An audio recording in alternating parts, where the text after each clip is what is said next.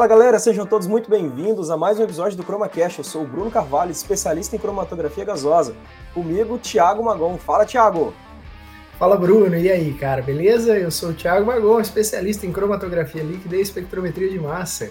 E hoje, Bruno, nós vamos. Cara, tô ansioso para esse episódio aqui, velho. Ah, Porque, rapaz. caramba, o assunto é interessante pra caramba. Sim. O convidado aqui, cara, tem experiência pra caramba, super engajado aí, tanto na Sim. parte profissional, principalmente na parte profissional, quanto na, na rede social, social aí, né, cara, na divulgação é. do trabalho dele, cara. Sim. É, assim, e, e Tiago, falando aqui, cara, ele é um, um, convidado também que, que ocupa uma posição de que muitos profissionais almejam. Então, eu acho que vai ser um bate-papo tanto de carreira, mas também da parte de atuação dele, que eu aposto que tem muita curiosidade rolando. É, mas antes da gente chamar o nosso convidado, Thiago, vamos dar aquele recadinho nosso aí? Com certeza, Bruno. Temos hoje aqui o patrocinador de sempre nosso, cara, nossa querida Matrix LCMS, que trabalha aí com suprimentos científicos e também toda a linha de cromatografia e espectrometria de massa. Então, para os nossos ouvintes, né, se você tem um laboratório ou participa de algum laboratório, tem qualquer tipo de demanda na área analítica, entre em contato conosco, teremos o maior prazer em fazer uma parceria aí, tanto com a venda de produtos, produtos de qualidades para vocês, que vão desde a linha de plástico, vidraria, essa parte mais simples, quanto a parte de pequenos equipamentos, ou quem sabe até se você tiver necessidade de um cromatógrafo ou um espectrômetro de massa, a gente pode alinhar aí da melhor maneira possível com vocês. Perfeito. Show de bola. Recadinho dado, qualquer coisinha a gente vai deixar o contato aqui do e-mail, telefone, o site também. Então, precisou de alguma coisa, entre em contato, nosso time vai ter o maior prazer em poder ajudá-lo. Tiago, vamos chamar o nosso convidado, que até agora a gente não anunciou ele, hein? É, não, vamos nessa aí, que o papo vai ser bom hoje aqui, Bruno. Vamos, vamos nessa, lá, cara. vamos lá.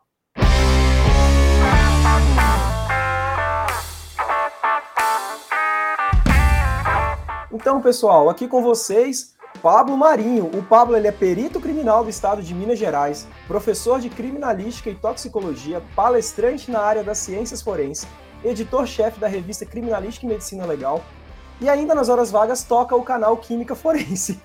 Pablo, seja muito bem-vindo e obrigado por ter aceito o nosso convite.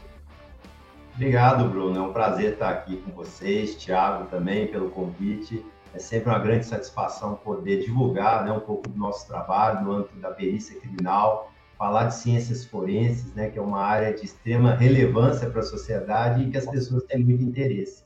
Então, sempre que eu tenho oportunidade, né, e sou convidados aí para palestrar, para alunos de graduação, pós-graduação, ou nesses canais aqui na internet, eu faço isso com bom agrado, porque eu sei que faz parte também da minha profissão essa divulgação científica que a gente faz aí dentro dos laboratórios forenses. Que legal, Pablo, que legal mesmo você poder vir aqui, né? Obrigado novamente, né, por abrir esse, esse espaço na sua agenda, vir bater esse papo aqui com a gente. O objetivo do nosso canal também é divulgação de conhecimento. Então, casou muito bem as informações e sobre um assunto dessa vez agora que chama realmente muita atenção, principalmente de nós todos que somos dessa área, né? O farmacêutico, a gente estava comentando antes, o Bruno Químico, com certeza todos os farmacêuticos formados hoje ou que passaram ou estão dentro da, da graduação pensam em algum momento em ser perito criminal, né? Então hoje nós vamos bater um papo aqui sobre esse assunto que é bem interessante. Nós temos uma prática aqui Paulo, a gente falou um pouquinho ali do um pouquinho, porque o seu currículo é extenso, realmente, aqui, né? Já deu para anotar. Mas o Bruno ele tem uma pergunta aqui para a gente conhecer melhor você, assim, né? Sim, sim. A gente já lê um pouquinho aqui da, do currículo profissional do Pablo, acompanha o Pablo aqui nas redes sociais também, que faz um material de divulgação sensacional, mas muitas pessoas ainda não o conhecem, Pablo. Então, para quem não te conhece, quem é o Pablo? Bom, o Pablo é uma pessoa que veio do interior do estado de Minas Gerais, né? Foi criado na cidade de Ubá. E aí, com 17 anos, né, foi para a capital, para Belo Horizonte, para fazer o curso de farmácia na UFMG. E desde então, né, começou a minha paixão pela ciência, pela pesquisa, né, e pela toxicologia também, já na minha graduação. Ah, e aí, quando eu me formei, né, é, teve a possibilidade de prestar o concurso público para a carreira de perito criminal aqui da Polícia Civil de Minas Gerais. é, na época não sabia quase nada sobre o que era o perito criminal, pouco se falava, né? Na época não tinha tanta divulgação como existia hoje, não existia redes sociais, Instagram, então era foi meio que um tiro no escuro. Mas, na ocasião, eu sabia que existia uma carreira dentro da polícia que aliava ciência, pesquisa, né, análises laboratoriais em auxílio à justiça, à investigação policial. Então, isso me despertou muita atenção. Né? E aí eu prestei a prova, né, consegui passar, felizmente, né, de primeira, assim, e aí entrei em 2005, né, fui trabalhar como perito criminal, e na época achei né, que de primeiro momento, por ser né, da área de laboratório, farmacêutico, é, com experiência em análises toxicológicas, eu pensei que eles iriam me encaminhar diretamente para o laboratório, né, de química, de toxicologia, né? Só que não, né? Não funciona bem assim. Então, aqui em Minas Gerais, no primeiro momento, né, a gente é uh, direcionado para atuar em, em, locais de crime, né, no interior do estado. Então, eu fui deslocado para é, atuar numa cidade do interior do estado de Minas Gerais. Trabalhei lá por quase que dois anos, né, como perito de rua mesmo, de local de crime, tipo um CSI, né, Brasil, Nossa. fazendo crimes de é, levantamento de local de crime de homicídio, suicídio, acidente de trânsito, crime ambiental, análise de drogas, tudo, tudo, tudo, tudo.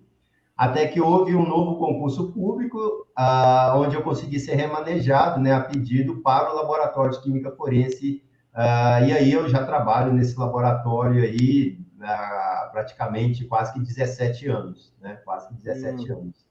E aí nessa oportunidade, né, eu tive a nesse tempo eu tive a oportunidade de fazer meu mestrado, né, na UFMG, dentro da área de farmácia, né? E aí eu peguei um projeto também, fiz um projeto voltado para a área forense. Né? Então, desenvolvi metodologias analíticas para identificar e quantificar as drogas de abusos que a gente uh, recebia no laboratório. Então, foi uma, um mestrado bem aplicado né? Uh, para a minha atividade fim. E desde então não parei, né? Me envolvi com várias questões da área de ciência, né? Uh, com a revista, né? Criminalística e Medicina Legal também. A gente criou nos últimos anos para divulgar também as ciências forenses para todos. Né? Então, assim, é, eu falo que desde a hora que eu acordo até a hora que eu vou dormir, que geralmente é bem tarde, né? É quase que todo o tempo falando ou de perícia, ou de química, ou de toxicologia, né? Então, por exemplo, hoje de manhã eu estava no laboratório, aí ah, na parte da tarde ah, vim para cá, preparei aula, estou ah, aqui com vocês né, fazendo esse podcast, depois tem aula à noite e assim vai, né? Então não para. Meu Deus! Não, mas é que é um, um, assunto, um assunto muito legal também para quem gosta, né, do, do de, desse campo. Né? Eu acho que é, é, assim como nós trabalhamos com cromatografia, Pablo, e espectrometria de massa, a gente acorda resolvendo o problema e falando sobre esse assunto e vai dormir falando sobre esse assunto também, né? Mas que legal, que trajetória legal, e você pode fazer um mestrado também de uma maneira aplicada, porque eu imagino que é, tem uma demanda muito grande né, na inovação nesse segmento, né?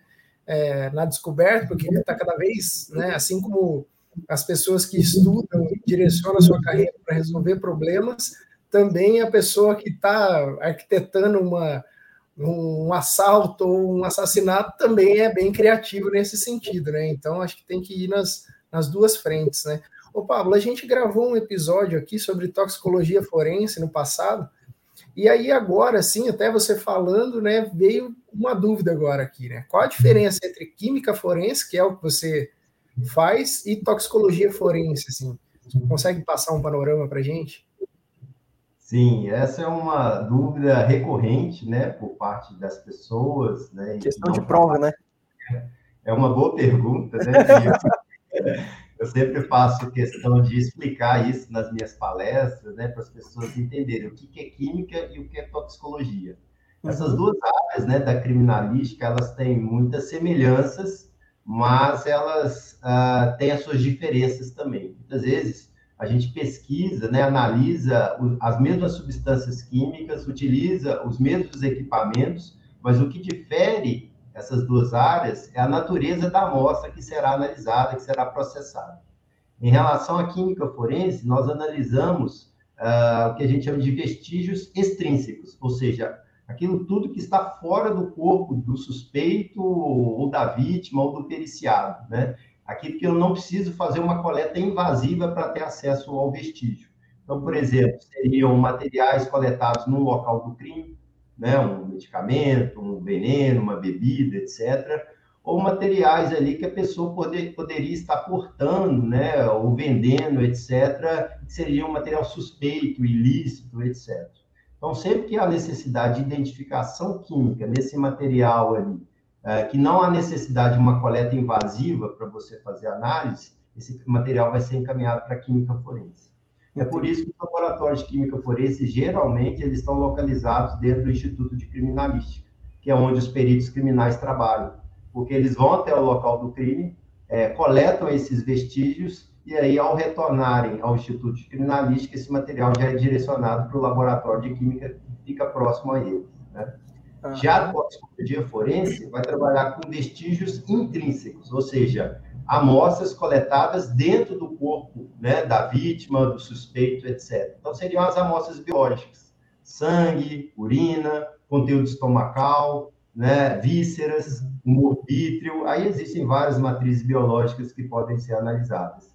E aí, como essas amostras, elas necessitam de uma coleta invasiva, quem é responsável por coletá-las são os médicos legistas ou auxiliares de necrópsia.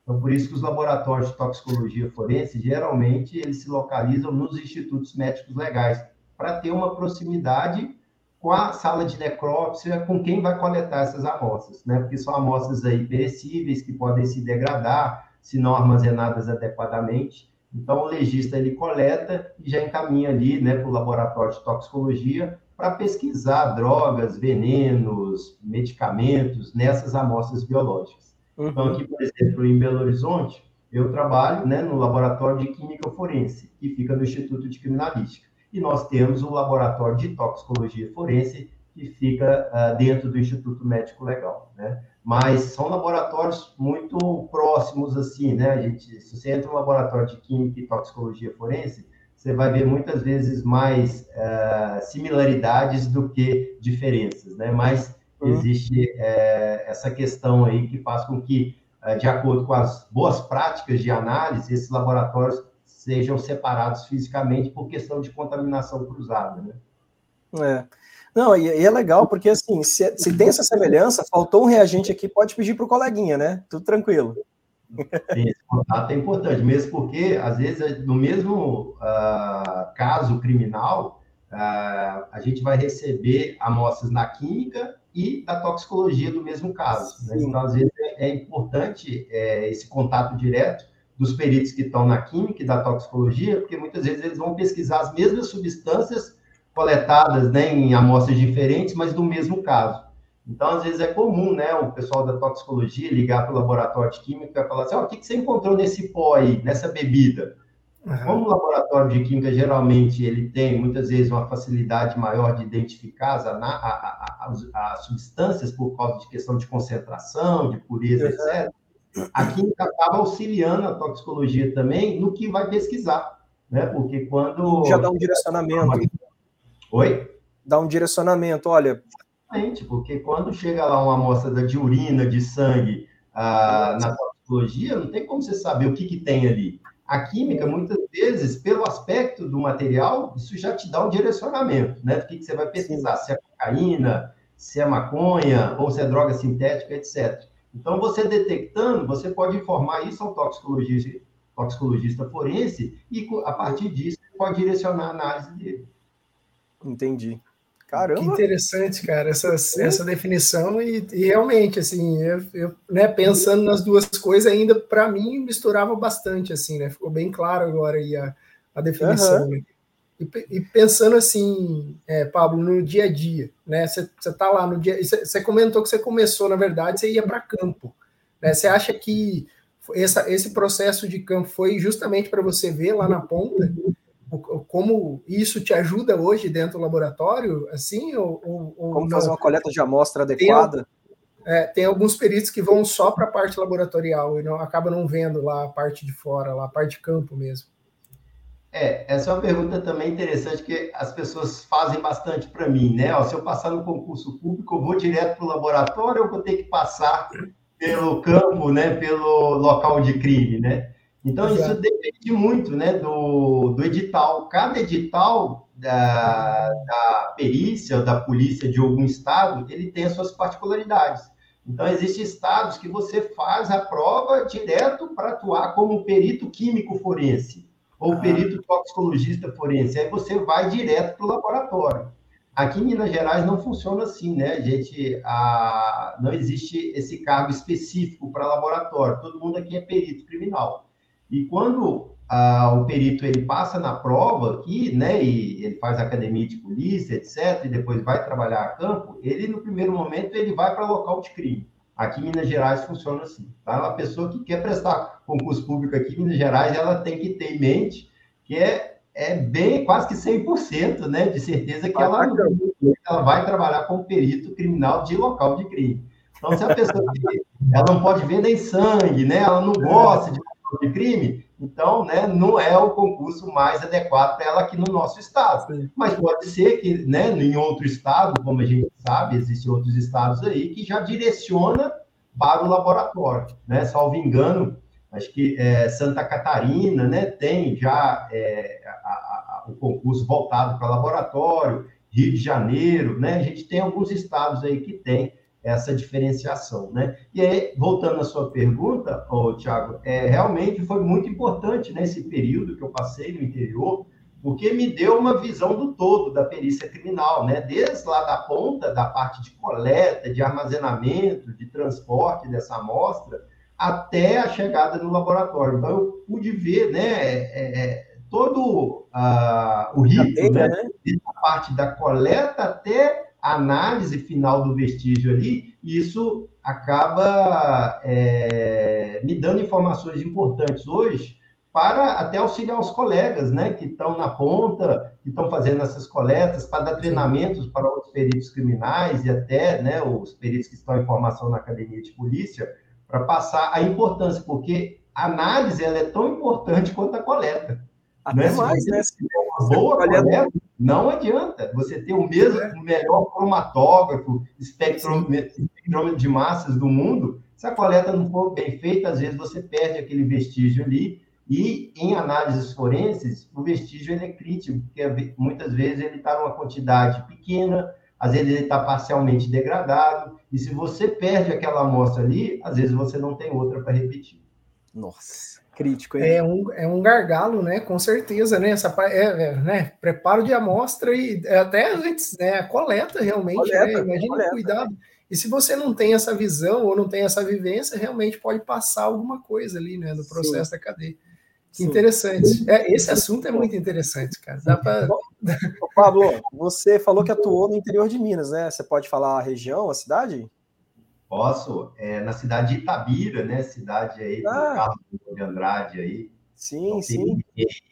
há quase que dois anos lá trabalhando, né? Juntamente uhum. com os peritos lá, e é em regime de plantão, né? Então a gente dava plantões lá e tudo que aparecia durante o nosso plantão a gente tinha que atender, né? Então. E como é que foi o primeiro atendimento lá que você viu um trem mais diferente assim na sua frente? Olha, o primeiro atendimento meu né? Primeiro local de crime que eu atendi foi o encontro de cadáver, né? Meu Deus do céu, gente. Não. Já foi o primeiro dia mesmo, assim, já, já tive que atender esse local. Logicamente, né, como eu estava ainda, né, nesse período de adaptação, um perito mais antigo ali do local é, me acompanhou, né, para a gente poder realizar o levantamento do local. Mas a questão é, é, é sempre uma aprendizagem, né? A gente uh, nunca está pronto, 100% pronto. Então, cada local ele é diferente do outro, né? Então, a gente precisa ter um, uma rodagem, né? Como qualquer área do conhecimento, de trabalho. E após um tempo que a gente realmente pode se denominar, né? Perito, expert naquela área, né? Mas nos primeiros uh, momentos de trabalho ali, realmente a gente está aprendendo, né? A gente tem a teoria, mas a gente não tem a prática, né? Então, uhum. é importante esse acompanhamento por parte de outros peritos aí, até a discussão, né? Quando a gente chega no, na, na, nossa base lá, às vezes discutindo com outros peritos criminais, a gente muda completamente o que a gente achava ali no local de crime, né? Porque a gente vai vendo as, as, as fotos, é, vai com colegas mais experientes, né? E aí você fecha ali, conclui, às vezes, algo que no local do crime você né, não, não teria pensado nessas outras hipóteses, né? Sim, então, sim. É, é, algo assim, é, é, é, é, muito, é muita, muito estudo, muita discussão, às vezes são experimentos que você tem que fazer, testes, até para você chegar numa conclusão categórica, né? Então, é, é ciência aplicada. Ah, é legal. Ah, é uma ciência aplicada cuja matriz ou a amostra é um pouquinho mais peculiar, né? Sim, algo que as pessoas não estão ah, familiarizadas, né? Mas, assim, quando a gente fala de química forense, eu estou falando de química analítica, estou falando de química geral, química orgânica, mas aplicada em amostras, em vestígios criminais, né? Mas é o que a gente vê aí na academia, vê nas universidades, é o que a gente aplica no nosso dia a dia. A matriz, Sim. né, o vestígio é que muda um pouquinho. Uhum. Você falou aí da questão das análises também, Pablo. É, química analítica, química orgânica, físico-química, inorgânica também. Vocês trabalham com quais principais técnicas analíticas hoje no laboratório? Além da cromatografia que você já citou. Olha, nosso laboratório é um laboratório, posso falar assim, muito bem montado, né? A gente tem um parque analítico aí muito bem estruturado aqui em Minas Gerais, né? Eu conheço aí vários laboratórios de, é, de, alguns estados, né, do Brasil e peritos que trabalham. Então, posso falar que a gente tem realmente aqui uma, uma, uma infraestrutura muito boa em termos de técnicas analíticas bem diversificadas, né? Então, a gente trabalha muito, né, como eu falei, com cromatografia, e aí vai desde a cromatografia em camada delgada, cromatografia gasosa, cromatografia líquida. A gente trabalha com as técnicas espectroscópicas, então a gente espectroscopia no infravermelho, tá? Bastante. Uh, espectroscopia no, no ultravioleta invisível. A gente trabalha muito com espectrometria de massas, que é o principal detector que a gente usa ali para detectar as drogas, os medicamentos, devido, devido à sua seletividade. A gente trabalha com técnicas para detecção de elementos né, inorgânicos. Então, a gente tem aqui um ICP-MS no laboratório, né, que é um equipamento aí que poucos laboratórios têm à sua disposição, né? A gente faz né, uma análise que a gente chama de exame residuográfico, que é aquele exame que busca marcadores de disparo de arma de fogo na mão das pessoas. Hum, caramba! Marcadores que as pessoas geralmente acham que é pólvora, né? Todo mundo é. nas minhas aulas. E quais são os marcadores do tiro? Todo mundo fala, é pólvora, 100%, né? Fala, não, não é assim. É, aí eu frustro todo mundo é, mas são metais, né? Metais ali que estão na, na espoleta da munição, e esses metais acabam é, ficando aderidos na mão do atirador. E aí a gente precisa de técnicas analíticas que detectem os, as substâncias, é, esses elementos, né? É, esses analíticos inorgânicos. Então, hoje, a gente tem essa técnica aí bem avançada, né? Que é o ICP-MS, para fazer a detecção né, desses elementos aí, esses marcadores do tipo. Já trabalhamos com absorção atômica no, no passado, hoje uh, mudamos aí para o CPMS. Uh, ah, a gente tem um equipamento no, aqui no nosso laboratório que só uh, o laboratório da Polícia do Distrito Federal, né, da Polícia Civil do Distrito Federal também tem, que é um analisador de bebidas para detectar fraudes em bebidas, né? Bebidas destiladas, fermentadas, refrigerantes. É, bom, é um, um, leque grande de bebidas aí. A gente adquiriu esse equipamento exatamente para detectar essas fraudes, né? É, Minas Gerais, né, um estado aí que tem um consumo de bebida alcoólica, principalmente destilados, cachaças, né, bem elevado. Então a gente tem uma casuística elevada, inclusive eu encontrei o Tiago aí, né, no Congresso Nacional de Criminalística, e, aliás, o Congresso Brasileiro de Toxicologia, na verdade, estou até confundindo os congressos. Ele no Congresso Brasileiro de Toxicologia, e eu estava vindo do Congresso Nacional de Criminalística, e lá, na ocasião, eu apresentei uma palestra é, exatamente sobre é, análise em bebidas, né, utilizando esse equipamento. Então, assim, é, é uma diversidade de equipamentos muito grande que a gente tem lá, porque as amostras são muito diferentes. Né? Os tipos de análises que nós somos solicitados também são bem diversificados, então a gente precisa ter né, essas técnicas analíticas aí para dar uma resposta à altura para a autoridade policial. Pô, que legal. Interessante, não. Isso aí tá bem equipado mesmo, viu, Pablo? Você falou tudo, na verdade, né? Que, que era é, possível ter. Acho que vocês têm aí, né? né? É, e, e assim, né? Tem, tem que ser, né? Assim, né? Tem que é algo mais, sempre dá para aumentar, né? Dá para melhorar um pouquinho. Que hoje a gente realmente a gente tem uma, uma estrutura muito boa aqui em Minas Gerais, né? Então, a gente consegue dar uma resposta bem interessante aí para os vestígios que são encaminhados para a gente. A gente auxilia diversos tipos uh, de elucidações de crimes, né? E Sim. delegado, juiz queira a partir das nossas análises. Sim. O Pablo, é, uma questão assim, por exemplo, como que você ou o seu laboratório na parte de, de química forense é solicitado? Por exemplo, houve lá um, um, incidente ou um acidente, enfim, um, uma apreensão e tem uma, uma substância e o próprio agente da polícia que foi ali pegou uma substância vai enviar direto para o laboratório? Como é que funciona esse, esse como é que chegam as amostras para você? Como é que é solicitado um laudo do seu laboratório? Como é que funciona? Então, é, existem algumas autoridades que podem solicitar né, os exames periciais. Né? Não é uhum. qualquer uhum. pessoa né, que uhum. pode pegar uma amostra e encaminhar para a gente. Né? Primeiro que a gente só faz análise no âmbito criminal. Então, para a gente realizar uma análise, né, é, esse contexto tem que estar inserido no contexto criminal, de investigação policial, e não na área civil, por exemplo, trabalhista, uhum. etc. Né? Então, é, precisa passar muitas vezes né, pela delegacia de polícia essa amostra, para que a autoridade policial, no caso delegado de polícia, solicite o exame pericial, porque a priori, quem solicita o exame pericial, na maioria das vezes, é a autoridade policial, o delegado de polícia. Então, ah, uma vez a amostra apreendida, né, coletada, ela é encaminhada né, para a delegacia de polícia, e aí o delegado, se achar necessário, naquele caso ali, ele vai solicitar um exame pericial. Então, existe uma requisição pericial, né, um documento oficial, que nos é encaminhado juntamente com o vestígio.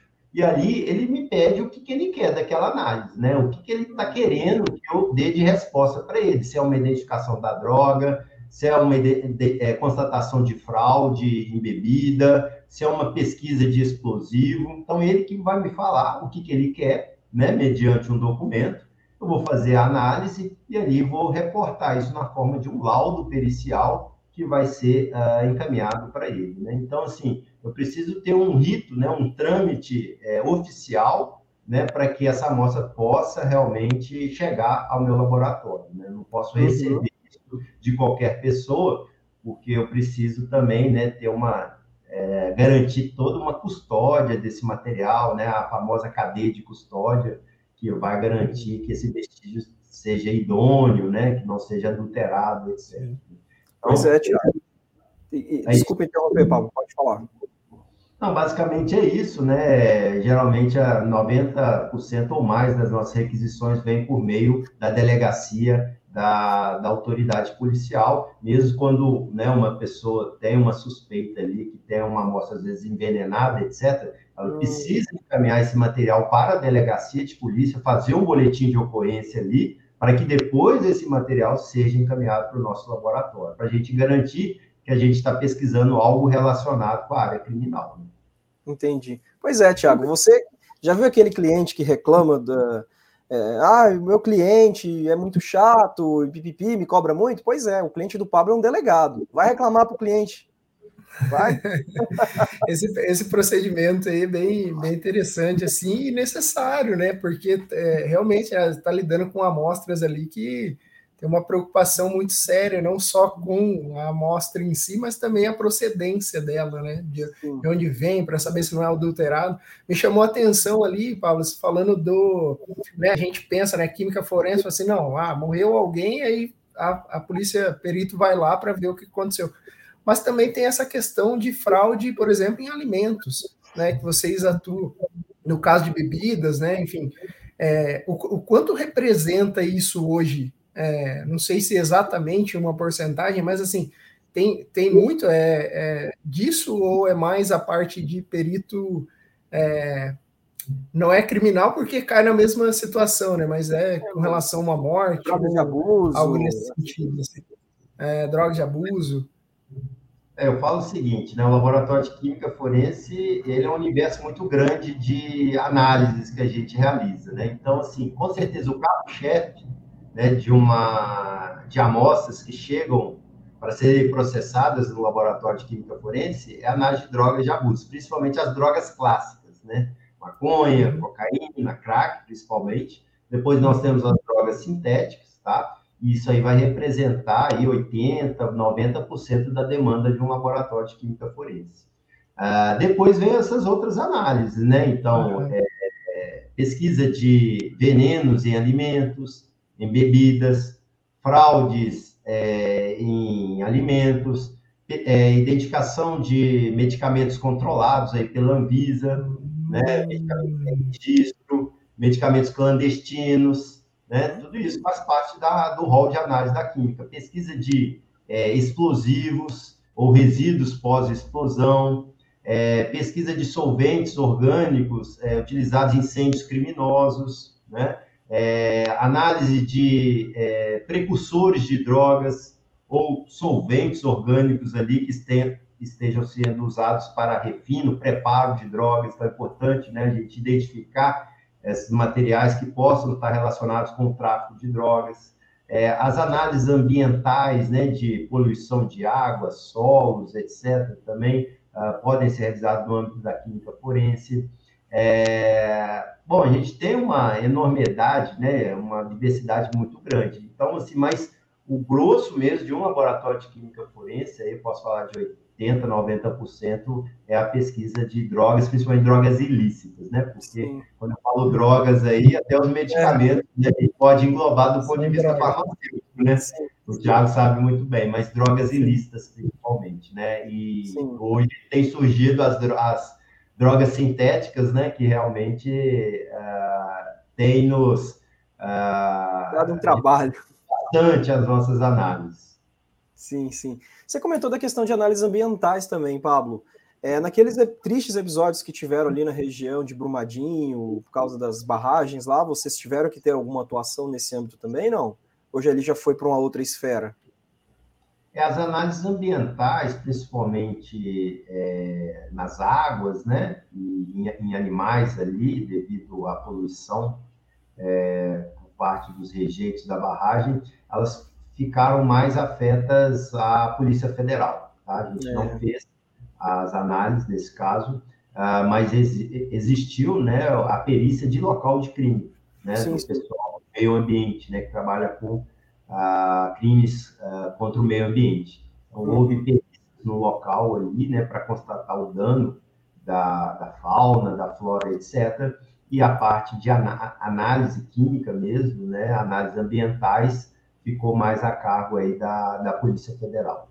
Entendi. É, foi um episódio bem atípico, assim, também. Mas uma semana normal, entre aspas, de trabalho, assim, como é que é a rotina de, de um perito químico ali no laboratório? Recebe a amostra, faz análise, confere, faz uma reanálise se está com dúvida, como é que é um procedimento assim?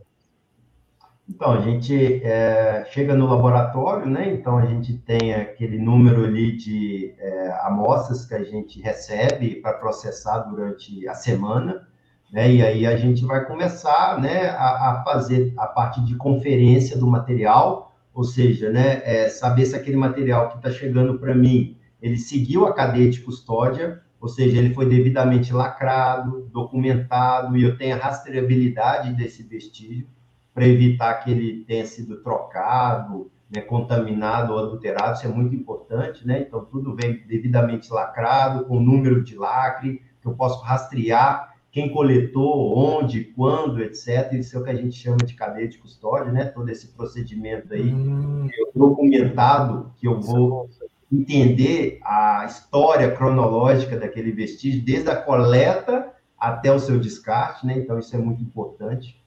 É, depois de conferido esse material, né, eu vou fazer a abertura dessa, dessa amostra e aí eu vou começar a fazer o preparo dela, né? Então, para quem não é do laboratório, acha que é só pegar a, o material é. e colocar direto no equipamento que ele já vai te ah, dar né, o, laudo lá com resultado, de onde que vem, etc., um banco de dados, né? Fenomenal. Não é bem assim que funciona, né? Não é tipo CSI, né? Tem até um, tem até um episódio é, famoso do CSI aí, que eles recebem uma, uma, uma larva de inseto para analisar, para pesquisar né, uma, uma substância, e aí ele vai lá, é, pulveriza no grau a larva assim, é, pipeta a larva assim, já injeta no cromatógrafo. Aí já dá Cara, um...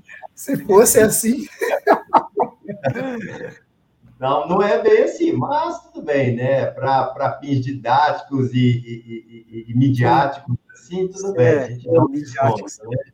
Para quem não conhece, né, o passo a passo. Mas existe toda a parte de preparo, de amostra, né? Então, gente vai fazer uma extração desse material e cada tipo de amostra, né? Se é um comprimido, se é uma erva, se é um pó, se é um alimento, aí a gente vai ter que utilizar um, um, um, tipo de extração né, diferente. Então, eu vou precisar analisar o meu material e adotar o meu, meu esquema analítico ali mais adequado para aquele vestígio.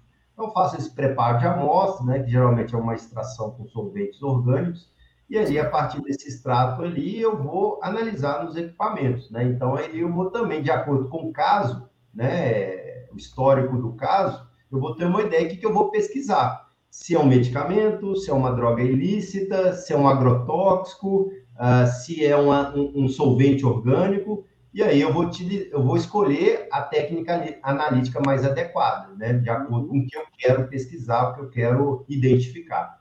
Aí eu faço a análise, né, e, e chego num resultado. Se o resultado ele for aceitável, adequado, isso eu vou interpretá-lo, né, a, a, a, a, fase seguinte é você redigir o laudo pericial. Né?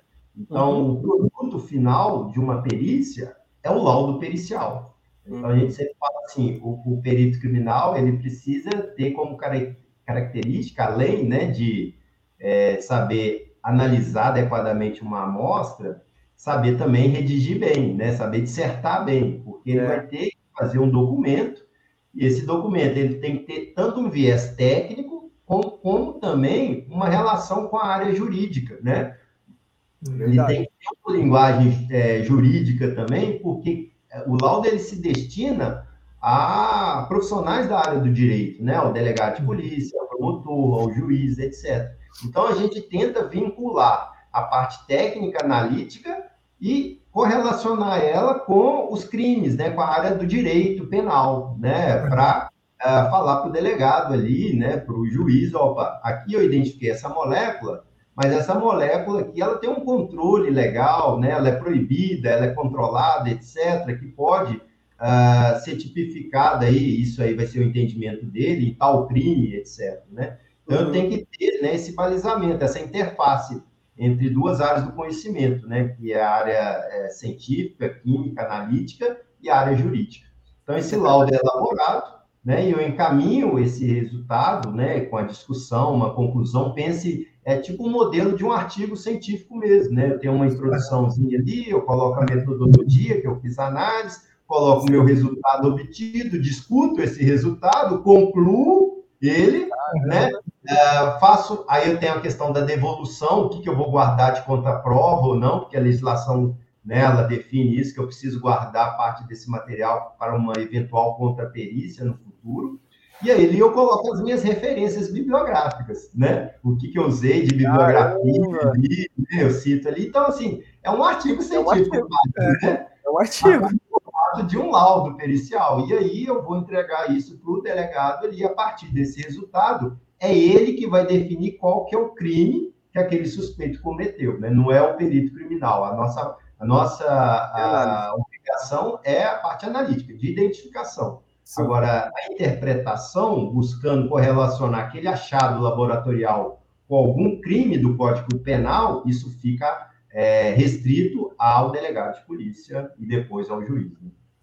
Só vou fazer uma observação. Ah, desculpa, eu ia te Thiago. perguntar isso, se você já, já. Desculpa, Bruno, te cortei aí, né? Mas eu, eu ia perguntar isso se você já, já colocava, né? Porque você falou que tem uma relação, né? Com, com essa parte de. É, não é advocacia, como é que chama? Como é que você falou agora há pouco? Direito essa penal. parte. Direito penal? Penal, exatamente. É. Mas quem toma a decisão é o juiz. Não tem. É, sempre é, o, é, assim, no primeiro momento é o delegado, né, na fase de investigação policial, o delegado que vai tipificar aquele crime, né, falar se é um crime de tráfico de drogas ou de porte de drogas ou de homicídio é, ou de falsificação de medicamentos. E aí, depois, esse uh, inquérito policial, ele vai para a justiça e aí o juiz é que, no final, vai né, é, definir qual que é o crime e imputar ou não aquele crime ao suspeito, né? Então, existem duas fases. Uma fase inicial, que é da investigação policial, e que quem preside a investigação policial é o delegado de polícia, e uma segunda fase, que é a fase processual, que aí é com o juiz. Né? Aí o juiz vai julgar aquele caso, e aí ele vai tipificar aquela conduta né, em algum crime que está relacionado no Código Penal. Sim. É, só para. Parece uma pergunta simples e boba até a que eu fiz, mas na minha imaginação, Thiago, eu imaginava assim: tinha lá o resultado do, do cromatógrafo, do espectrômetro, aí o Pablo pegava um, uma planilhinha de Excel ali, uma tabelinha, tipo check, tem, não tem, e se tem, quanto tem na frente. Assina, data, carimbo, entrega, entendeu? Tipo, ah, cocaína, não. A maconha, sim, quanto? Tanto. Isso, tem. Chumbo, não. Ferro, tem. Quanto? Tanto. Assina, pá. Mas não, cara, é um uma conclusão. É, então, é algo mais é uma forma de um artigo, né, mesmo, né? É. Legal. Mas é elaborado porque esse laudo pericial, ele não vai só para a, a, o delegado, o juiz, etc. Várias pessoas é. podem ter acesso a esse laudo, inclusive os assistentes técnicos, que são os peritos particulares, vamos falar assim, né? Ah, que podem sim. ser contratados pelas partes. Então, sim, esses assistentes técnicos, eles, né, eles podem, em algum momento ali, é, questionarem, né, fazerem perguntas né, sobre a metodologia, etc. Então, é importante que o laudo tenha esse detalhamento para que não parem dúvidas ali como foi feita a análise, né? Se não teve algum equívoco, por exemplo, ah, como que você chegou na conclusão que essa erva aqui tem canabinoides, né, da maconha? Bom, eu fiz tal, tal metodologia, né? É, é, o resultado foi esse, eu identifiquei tal molécula. Ah, então, é importante ter esse nível de detalhamento para não ficar apenas né, na, ah, né, no machismo ali, né? Como você chegou nesse resultado? É, né? É, não, não gerar, gerar dúvidas, né? Não, é, não pode... é, sim, é, bom, é um documento muito, muito sério, inclusive. Muito é, assim, Paulo, a gente, a gente fala e, né, quando você pensa em qualquer técnica analítica, você pensa na amostra e depois no procedimento analítico em si pensando numa amostra e até o preparo de amostra, assim, quando você pensa num medicamento que foi falsificado, se você tem ele em grande quantidade, abundância, numa erva às vezes também tem em grande abundância, mas você já pegou algum caso assim que foi muito difícil, assim, que você não tinha muita quantidade, que a molécula também é difícil de trabalhar, é, a matriz extremamente difícil. Já pegou algum caso assim? Olha, geralmente as matrizes mais complexas de trabalhar são os alimentos, tá? É porque você tem muito interferente ali, né? Então é comum a gente às vezes che chegar no laboratório uma panela com arroz, feijão, carne e aí pesquisa de veneno, né? Ah, pesquisa de veneno, quer saber se tem algum veneno aqui, né? Aí você vai lá, lembra do Paracelsus lá, né? Tudo pode ser um veneno, né? Diferencia o veneno do medicamento e a dose, né? Então, assim, você vai ter que pesquisar tudo ali, né? Ver se você encontra desde medicamento, droga, é, é, agrotóxico, algum metal, etc. Então, essa, essas amostras que muitas vezes não têm um histórico né, bem definido, que te oriente o caminho a se seguir, elas são bem, uh, é, bem complexas, né? Que traz uma dificuldade aliada ao tipo de matriz que tem muitos interferentes, né?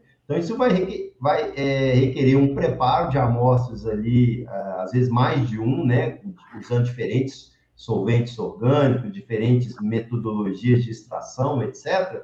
E aí você vai começar a trabalhar com diferentes equipamentos também. Então, às vezes, você vai analisar no cromatógrafo gasoso, mas às vezes aquele é, agente tóxico ali, ele não é termo, termo uh, estável, ele não é volátil, então você não vai enxergar ele no cromatógrafo gasoso. E aí, se você só tiver, por exemplo, um, GCMS no seu laboratório, você solta como negativo, soltaria como negativo, porque você não detectou, mas não é porque não tem a substância ali, Sim. é porque você não detectou, né? Porque a técnica analítica não foi a mais adequada. Ela né? tem a limitação dela. Ela tem a limitação dela, né? Ela consegue detectar apenas alguns analíticos. Então, a gente, o que, que a gente faz? Bom, se deu negativo no GCMS, vamos tentar fazer no LCMS. Né? Então, a gente roda lá no equipamento de cromatografia líquida com detector de massas para pesquisar as moléculas que não são detectadas em cromatografia gasosa, né? E é comum, né, a gente detectar Sim. as substâncias lá que não são detectadas na cromatografia gasosa. Então a gente precisa ter essas técnicas complementares para poder esgotar o máximo possível, né, é, de possibilidades ali da, na sua amostra, né? É, e se você não conseguir detectar nada, né, a gente solta como não detectado. Não quer dizer que é negativo, quer dizer que Sim. com os recursos técnicos que você tem no seu laboratório, você não conseguiu detectar nenhuma substância de interesse criminalístico. Né? Entendi. Então é importante ter essa diferenciação entre não detectado, detectado e negativo. negativo. Ô, Pablo, mas, por exemplo, é, até você comentou que a estrutura do laboratório que você trabalha é um laboratório muito bem equipado, enfim, mas vamos supor que o teu cromatógrafo entrou em manutenção ou por falhou por algum motivo, quebrou uma peça, Deus que livre guarde, que isso não aconteça, mas que você precisa daquele equipamento. É, existe a possibilidade de você fazer parcerias com laboratórios de universidades ou até mesmo polícias de outros estados para que eles te auxiliem nessa análise? Ou não? Existe, tá? E vários peritos fazem isso no Brasil todo, às vezes pedem ajuda a outros laboratórios forenses, vão até esses laboratórios acompanhar as análises ou encaminham, essas, essas amostras para laboratórios aí é, de outros estados, mas da polícia científica, né? Uhum. Mas é importante que ah, a gente sempre que essa amostra ela saia do âmbito né, desses laboratórios, a gente tem que garantir a cadeia de custódia, né? Então, não é só enviar a amostra. Às vezes eu preciso é, ir junto com a amostra uh, e acompanhar essa análise para a gente não quebrar a cadeia de custódia, né? E dar lá na frente algum questionamento, né? Será que essa amostra não foi trocada, etc. Né? Então, às vezes, o, existe a possibilidade de pedir auxílio, por exemplo, ao Laboratório Central da Polícia Federal, que fica em Brasília, que tem né, uma estrutura muito boa em termos de técnicas analíticas, né? É, ou de algum outro estado, ou eventualmente até da universidade, né, da sua cidade. Então, a gente tem aqui é, uma parceria muito grande né, com o Laboratório de Química da UFMG, com os professores, com os alunos, etc. Então, a gente tem esse trâmite uh, facilitado. Então, caso haja necessidade, por exemplo, uma técnica analítica que a gente não dispõe no laboratório é a ressonância magnética nuclear. Né? Aliás, eu acho que nenhum laboratório do Brasil forense tem essa técnica é, ainda. É caro. É, exatamente. Uh, então, se eu precisar dessa análise, uh, eu posso fazer nessa análise, fazer um contato com a universidade, né? E, e, e, aí, se for autorizado, fazer essa análise na universidade, mas eu tenho que estar acompanhando, logicamente, esse material. Não posso simplesmente fornecer a amostra, né? Eu preciso ir lá e acompanhar a análise para eu garantir que esse material não seja extraviado, trocado, etc. Né? E, logicamente, é impossível você pensar assim, um laboratório que tenha todos os equipamentos, todas as técnicas. Muitas vezes isso não é nem viável, né? Então, essas parcerias, esses termos de cooperação, eles são, são sempre muito bem-vindos até para a gente otimizar recurso público. Né? Ah, sim.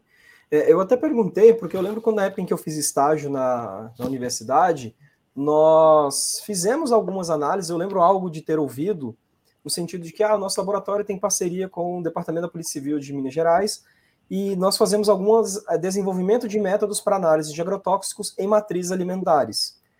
Por exemplo, chumbinho de rato, eu lembro até hoje, cara, muito interessante. Chumbinho de rato em matrizes escuras. Café, café com leite, achocolatado, bolo de chocolate, tipo de coisa assim. Aí aí você pensa criminalmente, meu Deus, a pessoa colocou um chumbinho de rato no alimento para envenenar a outra, né? Que, que, que loucura. Isso é relativamente comum, tá? Um dos principais agentes tóxicos aqui que a gente pesquisa em alimentos são os uh, praguicidas, né? Os agrotóxicos, é. agrotóxicos, principalmente os carbamatos aí, que aí a gente encontra o chumbinho, né? Que é o alticarb, dentre outros aí. Então, os agrotóxicos hoje são os principais agentes tóxicos envolvidos em casos de homicídio e suicídio também.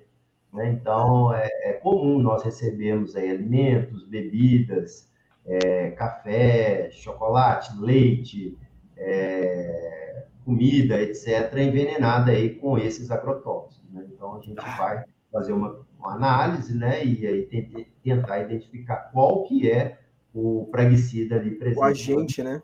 Isso vai ser fundamental para a investigação, né? Quando você consegue identificar Sim. que ali tem um agrotóxico naquele alimento, toda a investigação agora passa a trabalhar na linha de, de, de investigação para pesquisar quem colocou ali, quem que envenenou, né? Porque ele é um crime, né? De homicídio, né? Então isso tem que ser investigado.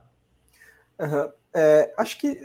Bom, não vou nem entrar nesse mérito, eu ia perguntar com relação a DNA, esse tipo de coisa, mas acho que isso fica com o departamento de, de toxicologia forense, né? Ou não? É, eu não escutei. É... Ah, desculpa, a parte de análise de DNA para saber se teve lá mancha de sangue, essas coisas. Então, é DNA, ou outro laboratório?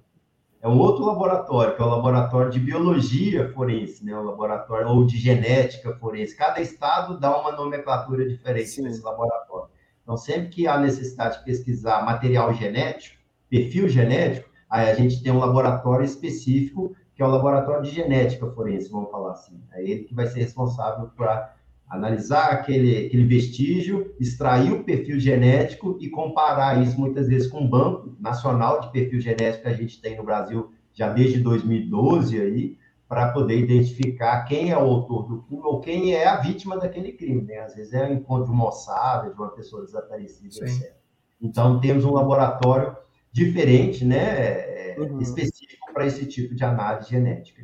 Ah, legal. No fundo, no fundo, é uma complexidade muito grande e multidisciplinar aí, né, Paulo? Não tem como, né? Tem o laboratório de química forense, tem toxicologia forense, biologia forense, e tem mais algum departamento Física. assim que tem, a gente tem, é, assim, vou pegar no âmbito nacional, Brasil, né? Alguns estados têm laboratório de entomologia forense para trabalhar a parte de insetos, e através dos insetos dá para saber tempo de morte daquele cadáver, né? O estimar intervalo pós-morte. É, a, a, própria a análise toxicológica ela pode ser feita em larvas coletadas para saber se a pessoa morreu envenenada. A gente tem laboratório de balística, né, laboratório de papiloscopia, que vai trabalhar com impressões digitais. Ah, então, assim, é uma gama muito grande aí de áreas da criminalística, sempre aplicar, aplicando algum conhecimento científico numa amostra de interesse criminal. Curti, curti. Eu ia te fazer uma pergunta dos principais desafios analíticos, mas já deu para ver que tem uma complexidade muito grande, assim, não tem como você reunir tudo em uma coisa só, né? Não, é... por isso que a gente trabalha com setores especializados na perícia, né? Apesar de eu ser perito criminal, eu hoje eu me considero um perito criminal de química forense, né? Uhum. É, mas tem a área de acidentes de trânsito, tem de crimes contra a vida, que, é, de documentoscopia, e aí é aquele perito que trabalha ali no dia a dia com essa área que ele realmente vai se tornar um expert, um perito ali, né? Então é Sim. é impossível você saber de tudo porque são conhecimentos muito uh, aprofundados, né, que requerem um, uma prática por mais tempo ali. Né? Sim, sim. Pablo, com relação à parte analítica ainda, assim, o que, que você acredita que por parte dos fabricantes de equipamento poderia ser um pouco mais otimizado ou melhorado no sentido de facilitar um pouco mais a vida de um perito químico? Ah, eu precisava de um carrossel de amostras com 500 amostras, sei lá. É, eu acho que é, eu acho assim, hoje, hoje, em termos de sensibilidade, a gente já tem equipamentos bem sensíveis, né? Então, a gente até no Congresso aí brasileiro de toxicologia, a gente viu algumas palestras discutindo isso, que a sensibilidade hoje está tão elevada, né? você começa a questionar, às vezes, alguns resultados. Espera aí, será que isso aqui que eu estou enxergando aqui realmente é algo é, é relevante para a investigação policial ou é uma contaminação ambiental, né? É, é, é, um background ali que a gente encontra é, naturalmente, né? Igual, por exemplo, cocaína, né? A gente vai encontrar assim como contaminante aí vários suportes, dinheiro, etc. Né? Então, assim, a acessibilidade hoje dos equipamentos é, aumentou bastante assim, nos últimos anos. Né?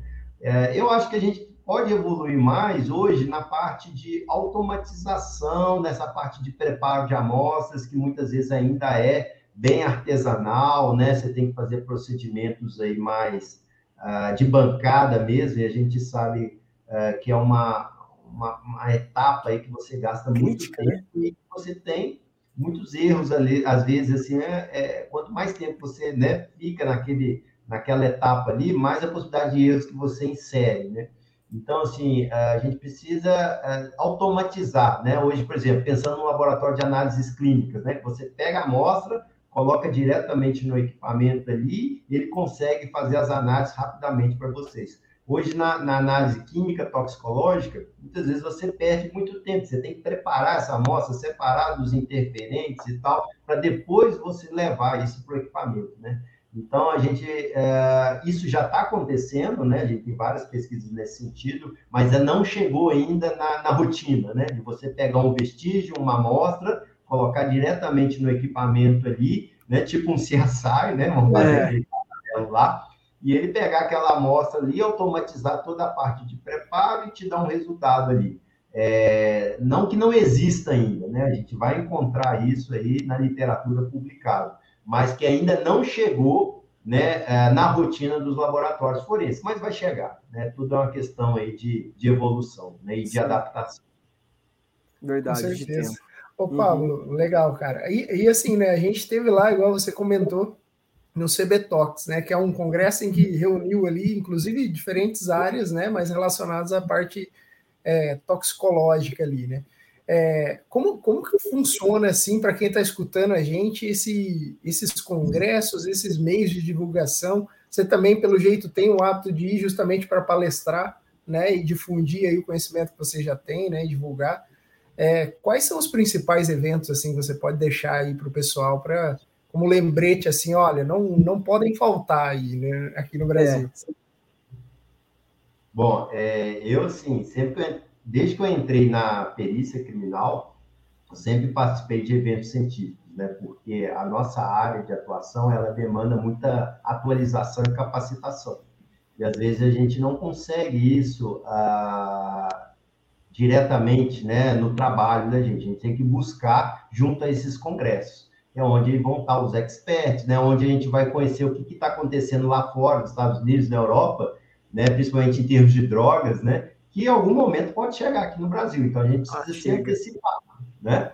Ah, então ah, eu participo, sempre gostei de participar e de levar trabalhos desenvolvidos no nosso laboratório para apresentar trabalhos esses desenvolvidos às vezes por, pelos estagiários, alunos que passam por lá. É, e a gente tem alguns eventos científicos aí que já são né, há anos aí sendo é, apresentados, né, e que a comunidade científica e acadêmica participa de forma bem efetiva. Então, posso destacar, assim, esse ano, né, nós tivemos é, o Congresso Nacional de Criminalística, né, que é um congresso que acontece de dois em dois anos, é, coordenado aí é, pela Associação Brasileira de Criminalística, então, esse ano foi em Campinas, e aí daqui a dois anos teremos o próximo, que será na, é, no estado de Maranhão. Tá? Então, Opa, Maranhão! É, foi votado né, no encerramento, e aí foi a cidade né, que ganhou, foi o estado né, que ganhou foi o Maranhão. É, nós temos também um outro evento científico forense bem interessante, que é o Interforensics, né, que ele também ocorre de dois em dois anos. Então, ano passado ele ocorreu em Foz do Iguaçu e ele é o maior evento científico forense da América Latina. Né, ele acontece no Brasil. Né? Então, é um evento bem grande que reúne pesquisadores, palestrantes né, do mundo todo e eu já fui em algumas edições e vale muito a pena ir nesse evento. Então, nós teremos o Interforenses daqui uh, no ano que vem, né? Uh, e a gente espera que seja também presencial, né? Ah, então, esses são dois eventos aí da área de criminalística bem importantes para a gente. É, da parte de toxicologia, né? A gente tem o Congresso Brasileiro de Toxicologia, que é organizado pela Sociedade Brasileira de Toxicologia, a qual até faço parte da diretoria também, né, como uh, membro. E esse evento também ele ocorre de dois em dois anos. A gente teve esse evento agora, né? Na oportunidade que eu encontrei o Tiago e conheci pessoalmente o Tiago. Foi um prazer. Ah, queria ter ido. pois é, perdeu. Perdi. Vamos no próximo, Bruno. Sim. Pois é, ele, foi, ele ocorreu agora em Balneário do Camboriú e daqui a dois anos ele será no Rio de Janeiro. Então, Rio de Janeiro aí, é, nós teremos o próximo Congresso Brasileiro de Toxicologia. Ah, e ele tem, né, ele aborda tanto as áreas da toxicologia e também tem uma, uma, um viés bem forte na toxicologia forense. Então, a gente até dá um mini curso lá que é bem famoso, chama CSI Brasil, né?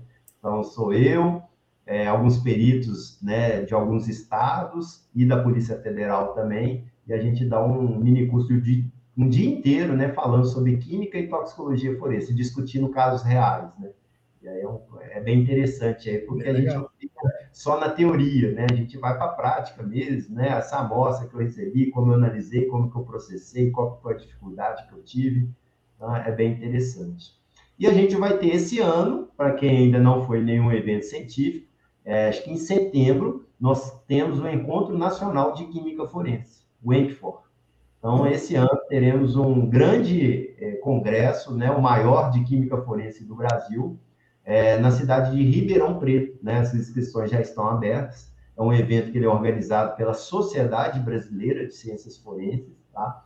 E ele acontece também de dois em dois anos, sempre em Ribeirão Preto. Por que em Ribeirão Preto? Porque em Ribeirão Preto nós temos lá, a USP, um curso de graduação em Química Forense. Né? Existem ah, pouquíssimos cursos de graduação em Química Forense, até onde eu sei, temos um em Ribeirão Preto, outro em Pelotas, não sei se em alguma outra uh, cidade tem, mas eu sei Sim. que esses dois existem.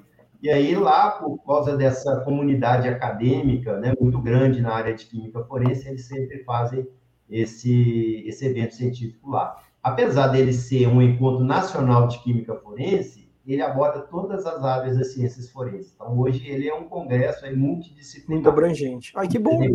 De todas as áreas, com foco na química forense. Então, Pô, que legal! Para quem ainda não né, foi no evento científico forense esse ano, vocês têm a oportunidade de participar do ENCFOR e eu já fui em todas as. Acho que esse vai ser o oitavo edição. Já fui em todas as edições do Rico, e aí eu indico muito esse evento. Ah, que legal. O, o, Pablo, você comentou também da questão de trabalhos de estudantes e estagiários que realizam aí, vocês costumam apresentar. Aí você me levantou a questão aqui, o estudante ou que quer fazer um estágio com vocês aí, como que funciona? É uma vez por ano? Tem que ir um processo específico? É, o que, que acontece? É, é necessário um convênio, né, uma cooperação entre as instituições, tanto a instituição de ensino superior quanto a polícia. Né? Então, é preciso que esse acordo seja celebrado, oficializado, que a partir daí os alunos possam pleitear uma vaga de estágio. Então, é um estágio curricular mesmo, né? não é um estágio de férias, etc. Então, é um aluno realmente aqui que tem que cursar lá 300 horas, 400 horas de estágio, é um semestre, né, que ele vai passar uhum. com a gente.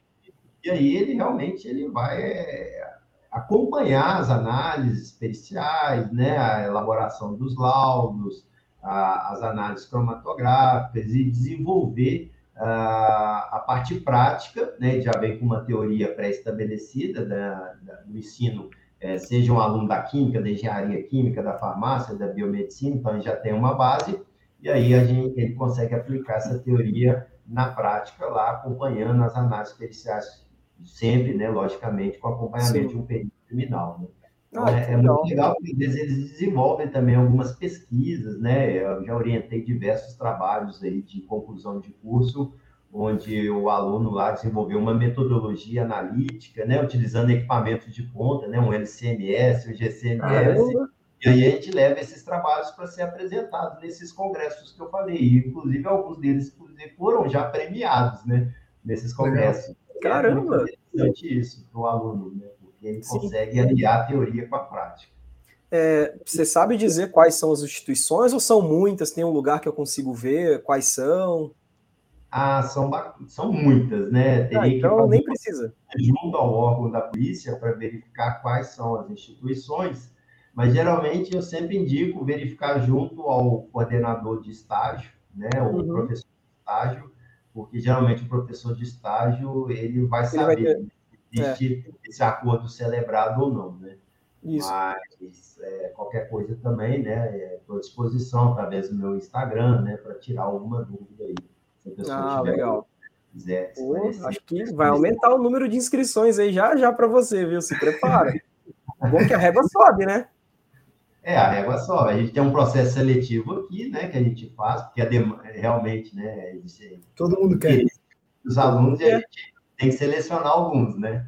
Ah, e aí esses, esses alunos ficam com a gente durante um semestre aí para poder acompanhar né, a rotina de um laboratório de química forense. Ah, legal, Com certeza. Legal. Ô, Pablo, e assim, né? A gente estava falando ali, você falou dos diversos crimes diferentes e tal, e o quanto isso é desafiador, dependendo do tipo de matriz que você tem. E assim, né? Eu imagino que estão cada vez mais criativos, né? O pessoal aí que pratica algum tipo de crime, né?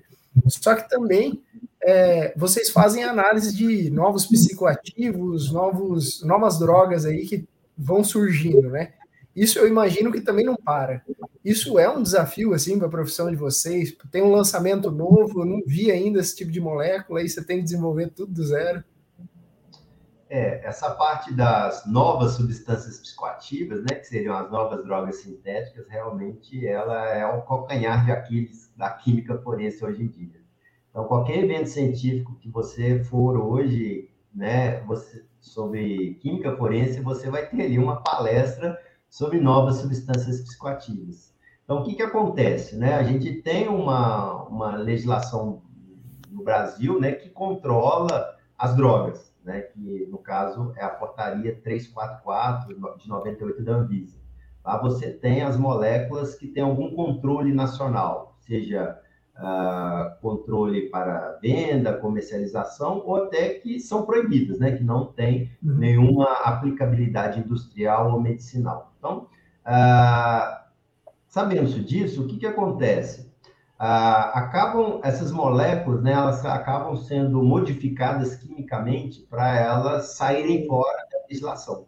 Então, às vezes, é a modificação de apenas um átomo da molécula, um grupamento ali, terminal, né? uma metila fora da trocada de posição, que aí acaba essa molécula não ser classificada como droga mais. Né? Isso acontece no mundo todo, só para vocês terem uma ideia, de 2009 para cá, até final de 2021, é, mais de mil, praticamente 1.130 novas drogas foram já identificadas pelos laboratórios forenses. Dá uma média aí de quase que duas novas drogas por semana está sendo lançado no mercado, né, de forma ilícita. Então, os laboratórios eles têm que acompanhar né, é, é, é, essa diversidade, multiplicidade aí de novas moléculas que acabam sendo comercializadas de forma ilícita. Então, os laboratórios têm que estar preparados, né? Por isso que é a necessidade de ter diferentes técnicas analíticas ali, porque às vezes é um átomo só que muda na molécula, e aí para você fazer essa diferenciação é difícil do ponto de vista analítico, né? Sim. Então, a gente precisa de técnicas complementares ali para no final ali você conseguir caracterizar, elucidar a estrutura química da molécula. Então, é, é, a gente já avançou bastante, né? A gente tem um treinamento nacional que a gente participa, os peritos criminais, junto à Polícia Federal, que é, é, é, um projeto que eles chamam de Projeto Minerva, onde os peritos criminais dos estados vão até a Polícia Federal, lá em Brasília, e fazem um treinamento lá de uma semana só sobre identificação de novas substâncias psicoativas, para entender né, o mercado o ilícito de drogas, é, as técnicas que são usadas para análise, né? e a gente produzir laudos aí mais robustos, com uma confiabilidade analítica maior. Então, hoje, a, gente sabe né, as dificuldades, a gente entende as dificuldades do mercado global. Ah, então, aqui, só para né, ter uma ideia que a gente identificou a primeira uh, nova substância psicoativa, assim, né, aqui em Minas Gerais, por volta de 2009, ah, por aí, que era uma piperazina, né, uma, uma substância da classe das piperazinas. E a partir daí, né, a gente foi identificando cada vez mais um número maior de drogas sintéticas que às vezes não estavam classificadas como drogas na legislação brasileira. E aí, não estando classificado como droga, né, acaba que o delegado, o juiz ali não pode fazer nada, né, porque aquela molécula não tem controle, né, você fala, Sim, é uma droga que não está na legislação, né, então não há materialidade ali para enquadrar aquilo no crime ou não. Então, o que, que a gente faz? Quando a gente identifica, os laboratórios forenses uh, e visualizam que aquela molécula não está enquadrada na legislação sobre drogas, é, eles reportam isso à Anvisa. E a Anvisa tem um grupo técnico, né, que inclusive eu faço parte, que classifica essas moléculas novas, né, e aí vai discutir ali se enquadra ou não aquela molécula na lei de drogas ali, incluindo.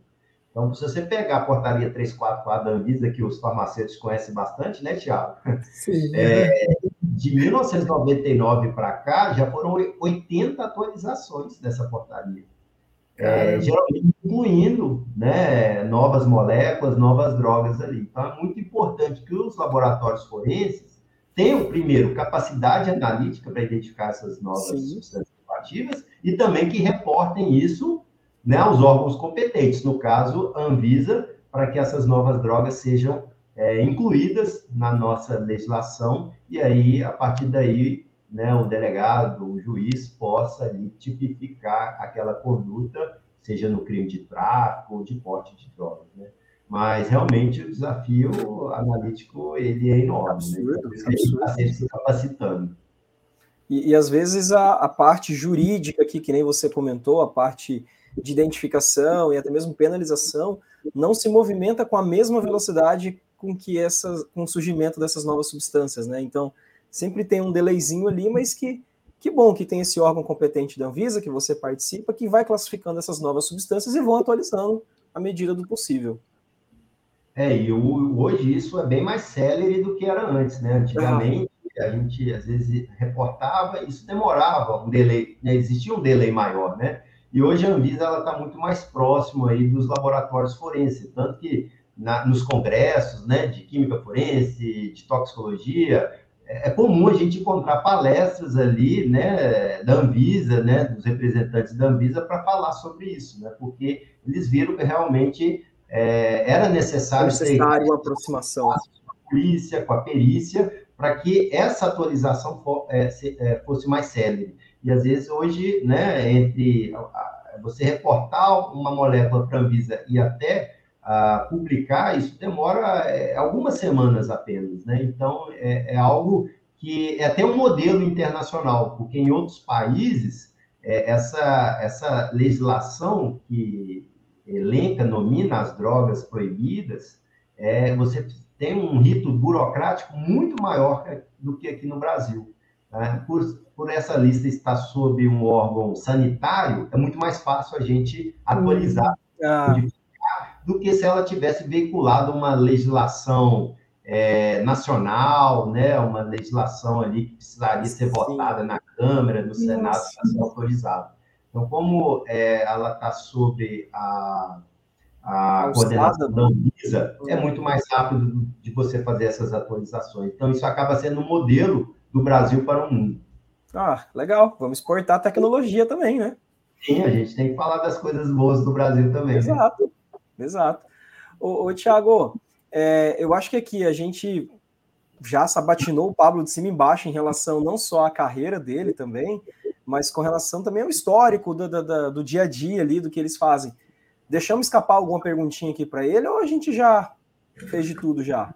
Cara, que assunto legal, na verdade, assim, Pablo, né? Voltando de novo lá, desde o tempo da graduação, assim, cara, realmente é um, um segmento e uma posição que você ocupa hoje que é muito legal, assim, de escutar, falar sabe, sobre o assunto e muito mais do que isso também, né? Acho que a entrega que você tem de todo esse processo parece ser incansável aí sobre a busca de conhecimento, novas possibilidades, novas aplicações.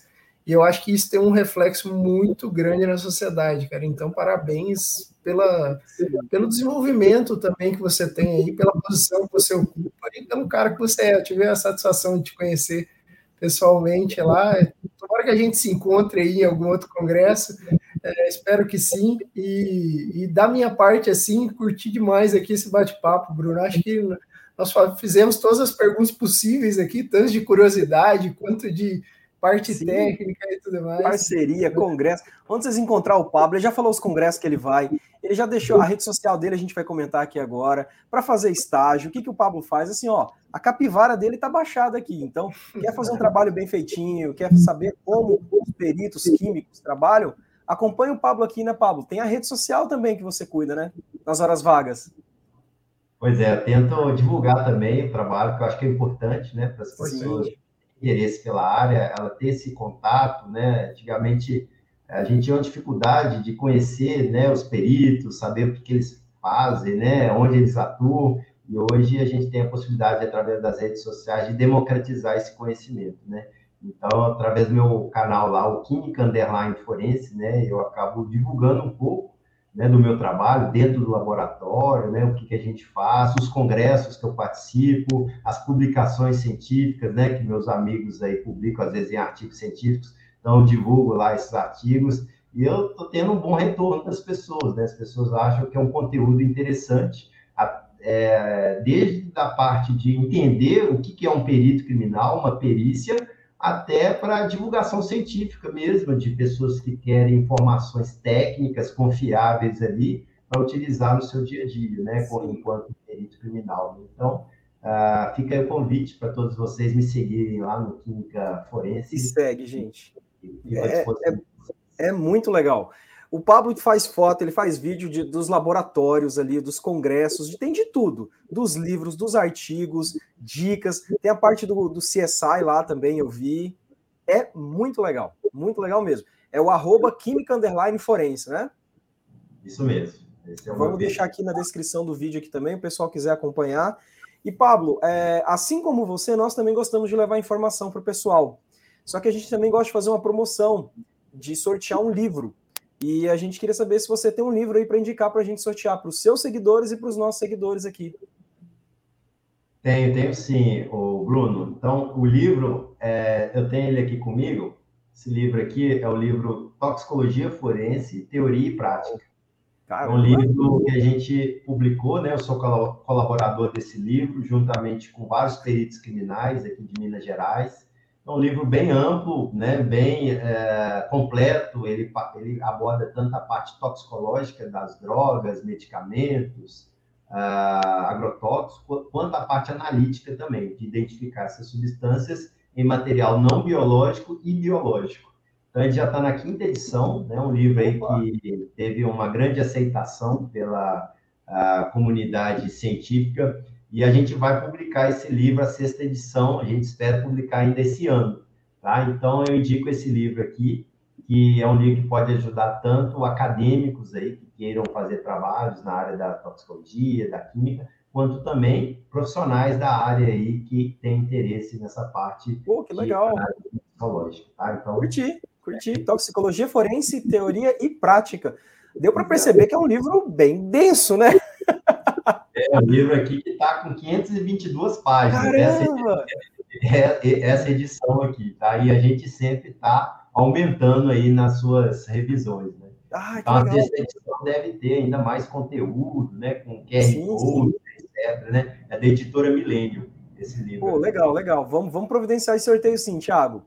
Vai Não, ser massa, hein? Demais, é. E assim, conteúdo, né? Essa que é a verdade, né? Conteúdo entregue para para a galera. Sim, que, legal, que legal. Vamos, vamos, vamos. A equipe aqui, o time interno vai, vai organizar isso aí, Pablo. Pode deixar. Bom, é, da minha parte, assim, acho que do, do Bruno também, Pablo, nosso muito obrigado mesmo por ter batido esse papo aqui, disponibilizado seu tempo aí, fora de horário, né, que a gente costuma gravar até. Então, muito obrigado mesmo aí, parabéns por tudo que você vem fazendo aí.